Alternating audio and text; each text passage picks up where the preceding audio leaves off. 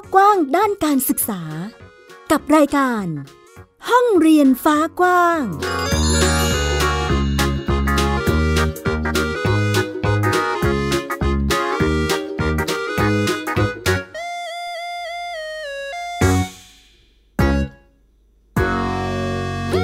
วัสดีค่ะ คุณผู้ฟังต้อนรับคุณผู้ฟังทุกท่านค่ะ เข้าสู่รายการห้องเรียนฟ้ากว้างนะคะ กลับมาพบกับดิฉันอัยดาสนศรีเป็นประจำทุกสัปดาห์กับวิทยุไทย PBS www.thaipbsradio.com นั่นเองค่ะ วันนี้นำเอาเรื่องราวข่าวสารด้านการศึกษามาเล่าและพูดคุยให้คุณผู้ฟังได้ติดตามรับฟังกันอีก เช่นเคย วันนี้มีทั้งเรื่องราวเกี่ยวกับการเรียนรู้ในห้องเรียนรวมไปถึงข่าวสารต่างๆนะคะ มาเล่าให้คุณผู้ฟังได้ติดตามกัน วันนี้ขอเริ่มต้นกันที่เรื่องแรกค่ะ เป็นเรื่องของโครงการลดเวลาเรียน เพิ่มเวลารู้นั่นเองนะคะ เป็นการสืบทอดวิชาการมัดผ้าเข่าม้านั่นเองค่ะ เรื่องราวนี้อยู่ที่โรงเรียนต้นบากราชบำรุงที่จังหวัดตรังนั่นเอง เขามีการจัดโครงการลดเวลาเรียน เพิ่มเวลารู้ให้กับนักเรียน ได้สืบทอดวิชาตกแต่งรอบโลงศพด้วยผ้าเข่าม้า ซึ่งถือเป็นเอกลักษณ์ท้องถิ่น พื่อให้เด็กๆนั้นเขาได้มีความรู้ติดตัวไปนำไปประกอบเป็นอาชีพได้ในอนาคตนะคะ ซึ่งนักเรียนที่โรงเรียนต้นบากราชบำรุงที่จังหวัดตรังนะคะ คุณผู้ฟังเขาก็นำเอาผ้าขาวม้าเนี่ยแหละค่ะ มาประดับตกแต่งรอบโลงศพแทนการนำเอาดอกไม้สด หรือว่าดอกไม้แห้ง หรือจะเป็นวัสดุอื่นๆเนี่ยมาตกแต่งนะคะ ซึ่งพอหลังจากเสร็จงานแล้วแน่นอนว่าก็จะถูก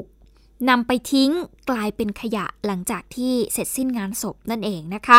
ซึ่งการฝึกมัดผ้าเข่าม้า เพื่อที่จะตกแต่งรอบโลงศพเนี่ยแม้ว่าจะต้องใช้เวลานานถึง 5 ชั่วโมง แล้วก็ต้องใช้หลักทางคณิตศาสตร์เนี่ยมาช่วยในการคำนวณ ทั้งเรื่องของขนาด สี ลวดลาย การจีบลายนะคะ ทุกขั้นตอนต้องใช้ ความใจเย็นค่ะ คุณผู้ฟังซึ่งผลของการฝึกปฏิบัติของเด็กๆเนี่ยนะคะ ถือว่าทำได้ดีเลยทีเดียว เพราะว่านักเรียนเหล่านี้ทำได้เกือบจะเทียบเท่ากับมืออาชีพเลยก็ว่าได้นะคะ ครูผู้ฝึกสอนค่ะบอกว่า การฝึกให้นักเรียนเนี่ยสืบทอดวิชาตกแต่งโลงศพด้วยผ้าขาวม้า เป็นหนึ่งในโครงการลดเวลาเรียน เพิ่มเวลารู้ สอนให้เด็กๆ ชั้นประถมศึกษาปีที่ 5 และปีที่ 6 สัปดาห์ละหนึ่งครั้งค่ะก่อนเลิกเรียน เพื่อที่จะให้เด็กๆเนี่ยมีความรู้ติดตัวไป เพราะว่าวิชาตกแต่งโลงศพด้วยผ้าขาวม้า เป็นเอกลักษณ์เฉพาะถิ่น สามารถนำไปประกอบอาชีพในอนาคตได้นะคะ เดี๋ยวเราลองไปฟังเสียงของคุณครูดรุณีรุยันค่ะ ครูชำนาญการพิเศษโรงเรียนต้นบากราชบำรุงจังหวัดตรังค่ะ จะเอาผ้าขาวม้าซึ่งอยู่ในวิถีชีวิตของพวกเราชาวบ้านพวกเรา เอามาประยุกต์ใช้แทนกระดาษที่เราจะต้องไปเผาทิ้งก็คิดว่าจะเป็นการช่วยกันประหยัดนะคะ แล้วก็พอเสร็จ จากงานศพแล้ว ลูกหลานก็จะได้เอาผ้าขาวม้าซึ่งอยู่ที่โรงศพนะคะ ไปแจกจ่ายให้กับลูกหลานที่มาช่วยในวันเผาศพ หรือว่าจะให้กับญาติญาติที่มาช่วยงานการประดับตกแต่งรอบโลงศพแบบลายกระหนกนะคะ ก็จะมีค่าใช้จ่ายอยู่ที่ประมาณลงละ 8,500 บาท แต่ถ้าหากเป็นแบบผ้าเข่าม้าเนี่ย จะมีค่าใช้จ่ายประมาณลงละ 8,000 บาท แยกออกเป็นค่าผ้าเข่าม้าประมาณ 60 ผืน รวมทั้งค่าวัสดุอื่น ๆ แล้วก็ค่าแรงด้วยนะคะ ส่วนผ้าเข่าม้าที่แกะออกมาหลังจากเสร็จสิ้นพิธีกรรมแล้วเนี่ย ชาวบ้านจะถือว่ามีความขลังมากค่ะ ดังนั้นลูกหลานญาติสนิทมิตรสหายหรือว่าแขกเรือที่มา ช่วยกันในงานศพเนี่ยนะคะก็ ก็จะเก็บผ้าขาวม้าเหล่านั้นเอาไว้เป็นที่ระลึกนั่นเองค่ะ ก็เป็นอีกหนึ่งการเรียนรู้ของโรงเรียนต้นบากราชบำรุงที่จังหวัดตรังนะคะ คุณผู้ฟังที่นำเอาเรียกได้ว่าเป็นเอกลักษณ์ท้องถิ่นนะคะ มาสอนเด็กๆในคาบที่เรียกว่าเป็นโครงการลดเวลาเรียน เพิ่มเวลารู้ให้กับพวกเขาได้เรียนรู้สามารถนำไปต่อยอดกลายเป็นอาชีพในอนาคตได้นั่นเองนะคะ มาต่อกันที่เรื่องต่อไปค่ะ คุณผู้ฟังจากปรากฏการณ์ที่เริ่มมีการรณรงค์ให้หลาย ๆ โรงเรียนนะคะ หันมาปลูกผักหรือว่าเลี้ยงสัตว์ที่มันปลอดสารเคมีให้กับเด็กๆ เอาไว้ใช้เป็นอาหารกลางวันเนี่ยก็มีเรื่องนี้มาให้คุณผู้ฟังได้ติดตามค่ะ หลังจากที่มีการตรวจพบการปนเปื้อนสารกำจัดศัตรูพืชในเลือดเด็กนักเรียน ที่โรงเรียนแห่งหนึ่งในจังหวัดเชียงรายนะคะ ช่วงนั้นเนี่ย หลายฝ่ายเองก็มีข้อเสนอนะคะว่าให้ทุกโรงเรียนเนี่ยเร่งปรับปรุงอาหารกลางวันให้เป็นอินทรีย์ เพื่อความปลอดภัยของนักเรียนนั่นเองค่ะ และตอนนี้เองก็มีความชัดเจนจากทางรัฐมนตรีว่าการกระทรวงศึกษาธิการนะคะ ที่ยืนยันว่าจะเป็นกระทรวงหลัก ในการที่จะผลักดันเรื่องนี้ โดยอยู่ระหว่างการหารือร่วมกับกระทรวงมหาดไทย เพื่อที่จะสร้างความร่วมมือ ส่งเสริมชุมชนให้เป็นผู้ผลิตวัตถุดิบปลอดภัย ที่เพียงพอให้กับโรงเรียนนั่นเองค่ะ ก็เป็นครั้งแรกเลยนะคะ ที่ได้ยินความชัดเจนในเรื่องของการขับเคลื่อน การสร้างอาหารกลางวันอินทรีย์ให้กับเด็กนักเรียน จากปากของกระทรวงศึกษาธิการเองเลยนะคะ คุณผู้ฟังที่บอกว่าจะเป็นกระทรวงหลักๆ ในการผลักดันเรื่องนี้ เช่นเดียวกับกระทรวงสาธารณาสุขค่ะที่สร้างอาหารอินทรีย์ในโรงพยาบาล ซึ่งขณะนี้ก็อยู่ระหว่างการศึกษาแล้วก็วางแผนงบประมาณอาหารกลางวัน ว่าจะเพิ่มเติมอย่างไร เพื่อที่จะให้เป็นแนวทางนี้สามารถเกิดขึ้นได้จริงนั่นเองนะคะ และแม้ว่าตอนนี้หลายโรงเรียนเนี่ยจะเริ่มดำเนินการทำแปลงเกษตรอินทรีย์ในโรงเรียนแล้ว แต่ยอมรับว่าต้องได้รับความร่วมมือจากหลายฝ่ายเลยทีเดียวค่ะ เพื่อที่จะให้ผลิตวัตถุดิบออกมาให้เพียงพอต่อความต้องการของทางโรงเรียนนะคะ โดยเชื่อมั่นว่าถ้าหากได้รับความร่วมมือจากผู้ว่าราชการจังหวัด นะคะ ก็จะทำให้เรื่องนี้เนี่ยสามารถที่จะเดินหน้าได้ ซึ่งขณะนี้ก็ได้มีการหารือแล้วก็ปรึกษากับรัฐมนตรีว่าการกระทรวงมหาดไทยบ้างแล้ว ไปฟังเสียงของคุณนัทพลทิพสุวรรณรัฐมนตรีว่าการกระทรวงศึกษาธิการค่ะ ก็ให้ความมั่นใจว่ากระทรวงศึกษาเนี่ยจะเป็นหลักนอกจากสาธารณสุขนะครับที่จะช่วยผลักดันเรื่องนี้ครับแต่ผมเชื่อมั่นว่าถ้าหากทางท่านผู้ว่านะครับลงมาร่วมมือกันกับกับทางกระทรวงเนี่ยนะครับ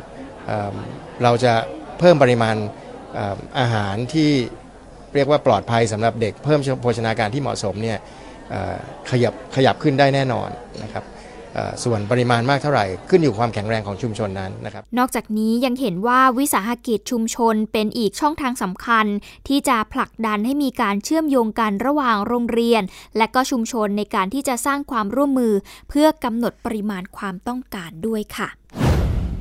มาอีกหนึ่งเรื่องค่ะคุณผู้ฟังผู้บัญชาการหน่วยบัญชาการ รักษาดินแดน ขับเคลื่อนแนวคิดรอดอนิวเจนค่ะ พัฒนานักศึกษาวิชาทหารให้เป็นเยาวชนคุณภาพ และสร้างผู้นำที่ดีออกสู่สังคม แล้วก็พร้อมที่จะขอให้ผู้บริหาร สถานศึกษาช่วยการปลูกฝังเยาวชน ให้หยุดมั่นชาติศาสนาพระมหากษัตริย์ แล้วก็ระวังการใช้สื่อโซเชียลมีเดียโดยยกคำพูดของผู้บัญชาการทหารบกที่ เปรียบการใช้สื่อโซเชียลเหมือนเหรียญสองหน้านะคะ ซึ่งผู้บัญชาการหน่วยบัญชาการรักษาดินแดนได้มีการตรวจเยี่ยม การฝึกนักศึกษาวิชาทหารเพื่อให้เป็นไปตามนโยบาย และก็ข้อสั่งการของผู้บัญชาการทหารบก ที่เน้นให้การฝึกและก็การเรียนการสอนมีความผ่อนคลายมากขึ้น เพราะถือว่านักศึกษาวิชาทหารยังไม่เป็นทหารเต็มตัว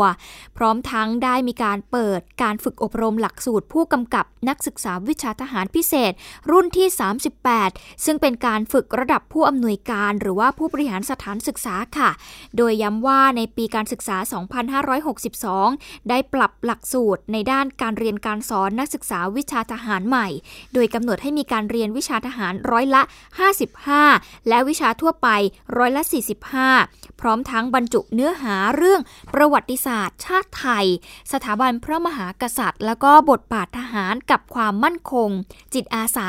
ความเป็นผู้นำการบรรเทาสาธารณภัย และการช่วยเหลือประชาชน อย่างเช่น การปฐมพยาบาล รวมทั้งเน้นเรื่องของการเรียนการสอนที่เป็นแบบ active learning นะคะ โดยให้นักเรียนเนี่ย เป็นศูนย์กลาง แล้วก็ใช้สื่อที่ทันสมัย เพื่อให้สอดคล้องกับการพัฒนาเป็นรอดอนนิวเจนค่ะ โดยขอให้ทางผู้บริหารสถานศึกษาเนี่ยช่วยกันสร้างความเข้าใจ แล้วก็ปลูกฝังความรักชาติศาสนาและพระมหากษัตริย์ เพราะสถาบันพระมหากษัตริย์มีความสำคัญเป็นที่ยึดเหนี่ยวจิตใจ แล้วก็รวมใจคนในชาตินั่นเองนะคะ ทั้งนี้ได้ย้ำถึงการใช้สื่อโซเชียลนะคะว่าปัจจุบันมีความสำคัญแล้วก็เป็นสิ่งที่อยู่ใกล้กับเยาวชนแต่ก็มีความจริงและก็ความเท็จ พร้อมกับยกแนวคิดของพลเอกอภิรัตคงสมพงศ์ค่ะ ผู้บัญชาการทหารบก ที่ได้มีการเปรียบเทียบการใช้สื่อโซเชียลมีเดียเหมือนเหรียญสองด้าน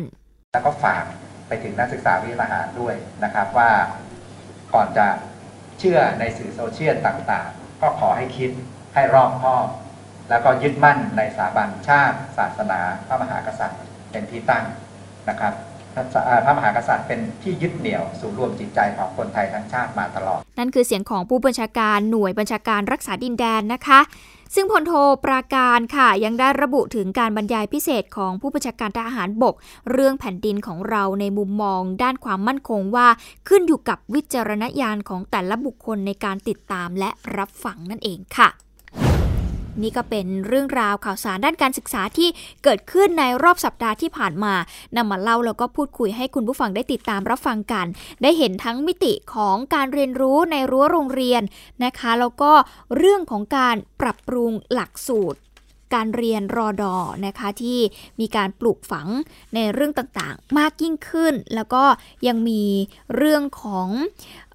อาหารที่ปลอดภัยสำหรับเด็กๆนะคะสำหรับอาหารกลางวันที่ตอนนี้ทางกระทรวงศึกษาธิการเองก็พร้อมที่จะผลักดันแล้วก็เดินหน้าให้ทางโรงเรียนเนี่ยใช้วัตถุดิบที่เป็นอินทรีย์มากขึ้นนะคะ ก็ต้องติดตามกันละค่ะว่า ในแต่ละเรื่องราวนั้นจะมีความคืบหน้ายังไงบ้าง ไม่ว่าจะเป็นเรื่องอาหารกลางวัน หรือเรื่องหลักสูตรต่างๆ ที่จะเกิดขึ้นในอนาคตนะคะ เดี๋ยวช่วงนี้เราพักกันสักครู่หนึ่งค่ะ คุณผู้ฟังช่วงหน้ากลับมาติดตามกันต่อ เพราะว่าในช่วงสัปดาห์ที่ผ่านมา มีการมอบรางวัลให้กับคุณครูอาเซียน จะเป็นอย่างไรติดตามในช่วงหน้าค่ะ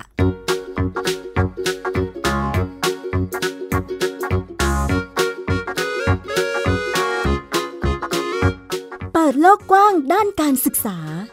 กับรายการ ห้องเรียนฟ้ากว้าง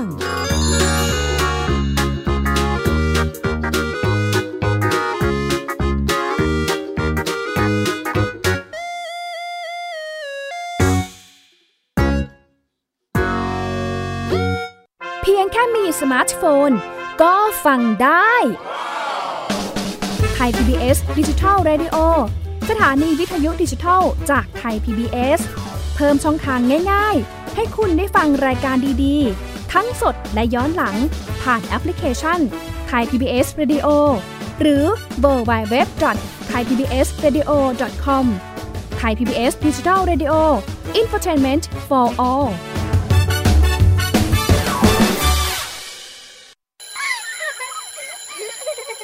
รงเรียนเลิกแล้ว กลับบ้านพร้อมกับรายการ Kids Hours โดยวัญญาชยโย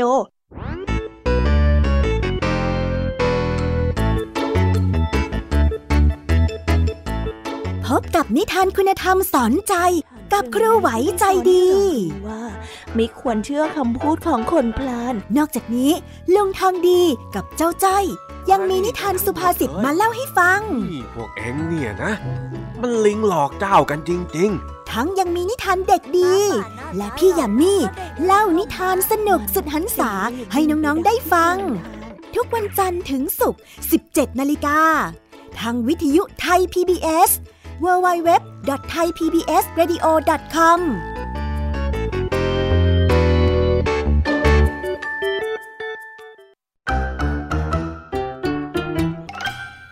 เพลงฮิต ฟังเพลงเพราะกับเรื่องราวทางดนตรีที่ต้องฟัง ทุกวัน 14 นาฬิกา 3 รายการดีที่ให้มากกว่าแค่ฟังเพลง วันจันทร์ถึงศุกร์เพลงสากลเก่าบอกเรื่องผ่านการเล่าจากเพลงและศิลปิน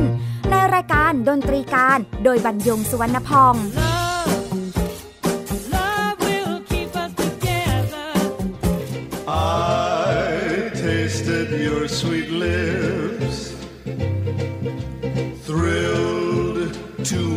fingertips.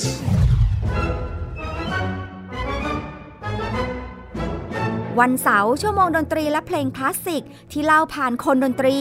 ในรายการ Gen C and Classical Music โดยนัทถาควรขจร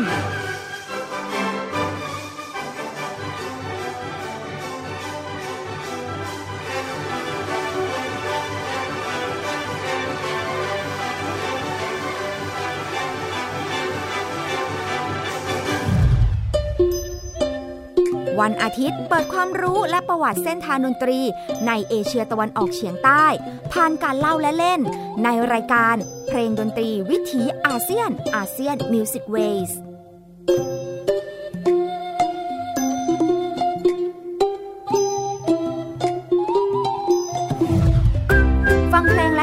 ได้ที่นี่ Thai PBS Digital Radio หรือทางออนไลน์ผ่านแอปพลิเคชันไทย PBS Radio และ w w w t h a i PBS Radio com ไทย PBS Digital Radio สถานีวิทยุดิจิทัลจากไทย PBS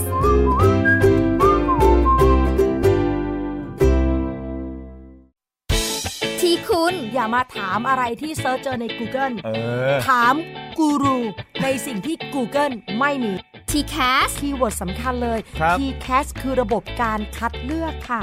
ดังนั้นถ้าเราบ่นกันเรื่องของการสอบที่ซ้ำซ้อน มันไม่ได้เกี่ยวโดยตรงกับ TCAS อ๋อ เราไปโทษ TCAS เขาไม่ได้ไม่ได้ เพราะเขาไม่ใช่ข้อสอบ ถูกต้อง TCAS คือระบบการคัดเลือก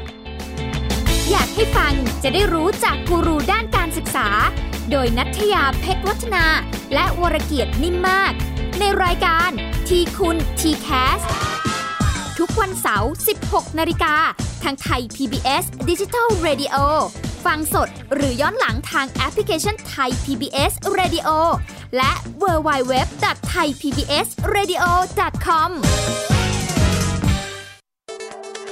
อัปเดตสถานการณ์รอบโลก ประเทศจีนนี่เราทราบกันดีนะคะว่าเป็นประเทศที่จะมีปัญหาเรื่องความสมดุลของประชากร คนที่ ได้รับความสนใจจากวิกฤตในครั้งเนี้ยก็คือนายกรัฐมนตรีนิวซีแลนด์เรื่องราวสีสันจากต่างแดน ก็มีช่อง YouTube เป็นของตัวเองใช้ชื่อว่าครัวคุณยาย โรงพยาบาลเพื่อดูแลช้างเหล่านี้ที่เมืองมัทุราค่ะที่รัฐอุตตรประเทศ จะมีภารกิจก็คือส่งนักบินอวกาศผู้หญิงล้วนๆออกไปทำภารกิจ หน้าต่างโลก โดยทีมข่าวต่างประเทศไทย PBS ทุกวันจันทร์ถึงศุกร์ 12นาฬิกา ทางไทย PBS ดิจิทัล Radio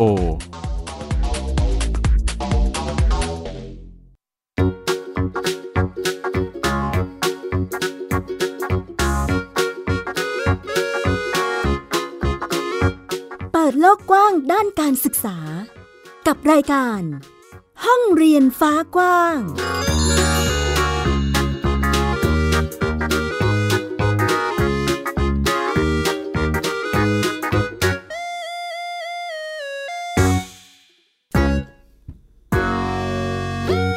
กลับเข้าสู่ช่วงที่ 2 ค่ะ กับรายการห้องเรียนฟ้ากว้างนะคะ คุณผู้ฟังยังคงอยู่กับดิฉันอัยดาสนศรีที่นี่วิทยุ Thai PBS ค่ะ www.thaipbsradio.com นะคะ หรือว่าฟังผ่านทางแอปพลิเคชันก็ได้ กับแอปพลิเคชันไทย PBS Radio นั่นเองค่ะ ช่วงที่ 2 นี้มาพูดถึงเรื่องของการพัฒนาคนกันบ้างนะคะ คุณผู้ฟังเขาว่ากันว่าแนวทางการพัฒนาที่ยั่งยืนนั้นต้องให้ความสำคัญเป็นอย่างมากสำหรับการพัฒนาคนค่ะซึ่งวันครูโลกที่ผ่านมานะคะ องค์กรระหว่างประเทศก็ได้เน้นย้ำนะคะ ให้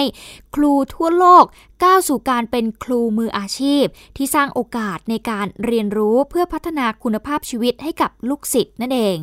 ขณะที่ประเทศไทยนะคะเมื่อวันที่ 15 ตุลาคมที่ผ่านมา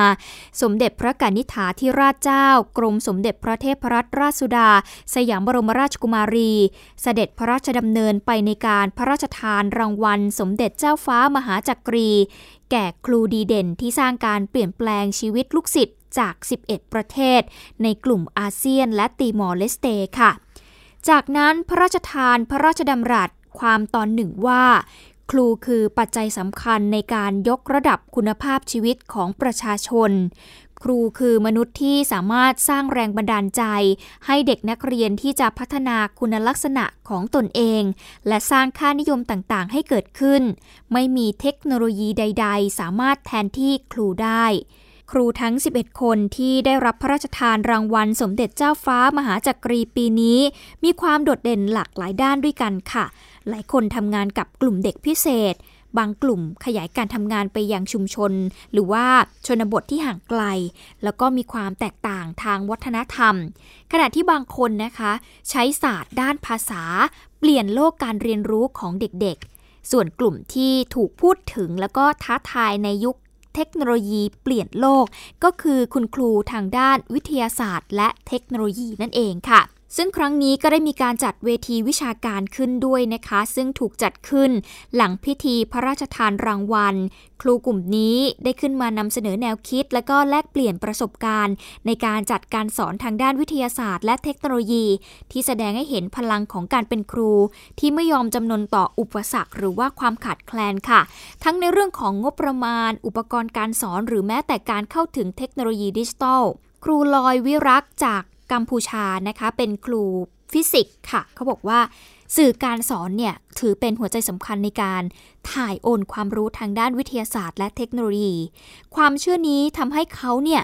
ลงทุนถึงขั้นควักเงินส่วนตัวนะคะ ซื้อวัสดุอุปกรณ์ที่ทำสิ่งประดิษฐ์ เพื่อที่ เป็นการเรียนรู้ของเด็กๆของเธอนั่นเองค่ะ เช่นเดียวกับครูเลทันเลียมจากเวียดนามนะคะที่หาแนวร่วม ทั้งในโรงเรียนและก็นอกโรงเรียน สร้างรูปแบบการเรียนรู้ใหม่ๆ ในชมรมวิทยาศาสตร์ และเทคโนโลยีค่ะ ให้นักเรียนเนี่ยฝึกแก้ไขปัญหาจากสถานการณ์จริง ในขณะที่ครูรู้ดีฮายาดีค่ะจากโรงเรียนอาชีวศึกษาของอินโดนีเซียนะคะ เขาก็ออกแบบโมเดลการเรียนรู้เพื่อที่จะให้เด็กๆเนี่ยแหละค่ะ เป็นผู้สร้างเทคโนโลยีนั่นเองนะคะ คนรุ่นใหม่ที่ตัดสินใจเรียนวิชาชีพครูด้วยความฝันที่ต้องการอยากจะช่วยเด็กๆ แต่กลับพบความเป็นจริงที่โหดร้ายค่ะ คุณผู้ฟังเขาพบว่าพี่ๆที่เรียนครูแล้วก็จบออกไปแล้วเนี่ยตกงานซะอย่างนั้นนะคะ ในขณะที่ภาพลักษณ์ของวิชาชีพครูเองก็ตกต่ำด้วย ก็สะท้อนให้เห็นแหละค่ะว่าประสบการณ์จากครูต้นแบบ เป็นตัวอย่างของการทำงานท่ามกลางข้อจำกัด ที่ครูเนี่ยต้องไม่ยอมแพ้ วันนี้มีความคิดเห็นจากเฉลิมพลวงศรีค่ะ นักศึกษาชั้นปีที่ 4 คณะครุศาสตร์ มหาวิทยาลัยราชภัฏเชียงรายค่ะ ตัวเราเนี่ยมีความอยากเป็นแต่แรกแล้วทำให้เกิดจิตวิญญาณตามมา นั่นก็เราก็มีแรงผลักดันมีไฟอยู่ในตัวแล้วนะครับ ส่วนที่ว่า เห็นข่าวอะไรต่างๆนะครับ ในเรื่องของครูรุ่นพี่ที่บอกว่าไม่มีการสอบในปลายปีของสองนี้ ก็ต้องรอโอกาสครับที่มันเป็นเรื่องของรัฐบาลแต่คิดว่าเราก็ไม่ใช่มนุษย์คนแรกที่เผชิญกับสถานการณ์แบบนี้มันต้องผ่านไปได้ครับหวังว่าคงจะมีแสงสว่างที่เป็นทางออกให้กับเรา พื้นที่นวัตกรรมการศึกษา หรือว่า Sandbox นะคะ คุณผู้ฟังในระดับโรงเรียนและก็จังหวัด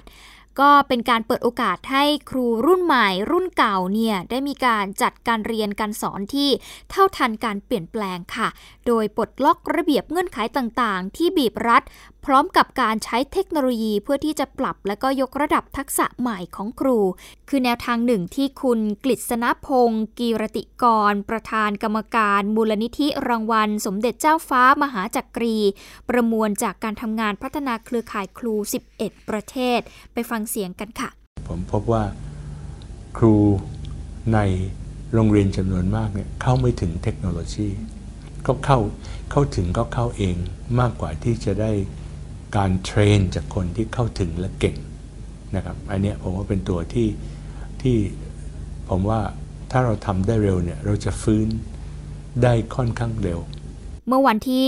15 ถึง 17 ตุลาคมที่ผ่านมานะคะ ก็ถือว่าเป็นช่วงเวลาที่สำคัญค่ะ คุณผู้ฟัง เพราะว่าครูจากประเทศอาเซียน และก็ติมอร์เลสเตเนี่ย ได้ร่วมกันวางระบบการพัฒนาครูระหว่างประเทศ เพราะแนวคิดหลักของการมอบรางวัลนนี้ก็คือ การเห็นคุณค่าของครู ครูคุณภาพหนึ่งคนจะสร้างดอกออกผลเป็นเด็กคุณภาพอีกไม่รู้กี่ล้านคน แต่ก็ต้องตอบให้ชัดนะคะว่าประเทศไทยในฐานะประธานอาเซียน จะใช้บทบาทนี้ในการผลักดัน แล้วก็สนับสนุนให้เกิดกลไกความร่วมมือที่เข้มแข็งในการพัฒนาครูมืออาชีพ ที่เข้าใจเด็กๆ เข้าใจโลกแล้วก็เท่าทันการเปลี่ยนแปลงทางด้านเทคโนโลยีได้มากน้อยแค่ไหนก็ต้องติดตามกันนะคะ และนี่ก็คือเรื่องราวที่นำมาฝากคุณผู้ฟังในวันนี้สำหรับรายการห้องเรียนฟ้ากว้างค่ะ ก็เป็นข่าวสารด้านการศึกษารอบสัปดาห์ที่ผ่านมาแล้วก็ทำให้เห็นความเคลื่อนไหวเรื่องของรูปแบบการศึกษาด้วยนะคะหรือแม้แต่ความร่วมมือต่างๆ ที่จะเกิดขึ้น รวมถึงเกิดขึ้นไปแล้ว แล้วก็ แนวทางในการที่พยายามจะผลักดันให้เกิดการเรียนการสอนที่ดีมากยิ่งขึ้นนะคะ แล้วก็มีคุณภาพมากยิ่งขึ้นนั่นเองค่ะ ทั้งหมดนี้คือห้องเรียนฟ้ากว้างในวันนี้นะคะ หมดเวลาแล้วค่ะ คุณผู้ฟังติดตามกันได้ใหม่ ทุกวันอาทิตย์กับดิฉันไอยดาสนศรีวันนี้ลาไปแล้ว สวัสดีค่ะ ติดตามรับฟังรายการย้อนหลังได้ที่เว็บไซต์และแอปพลิเคชันไทย PBS Radio ไทย PBS ดิจิทัล Radio วิทยุข่าวสารสาระ เพื่อสาธารณะและสังคม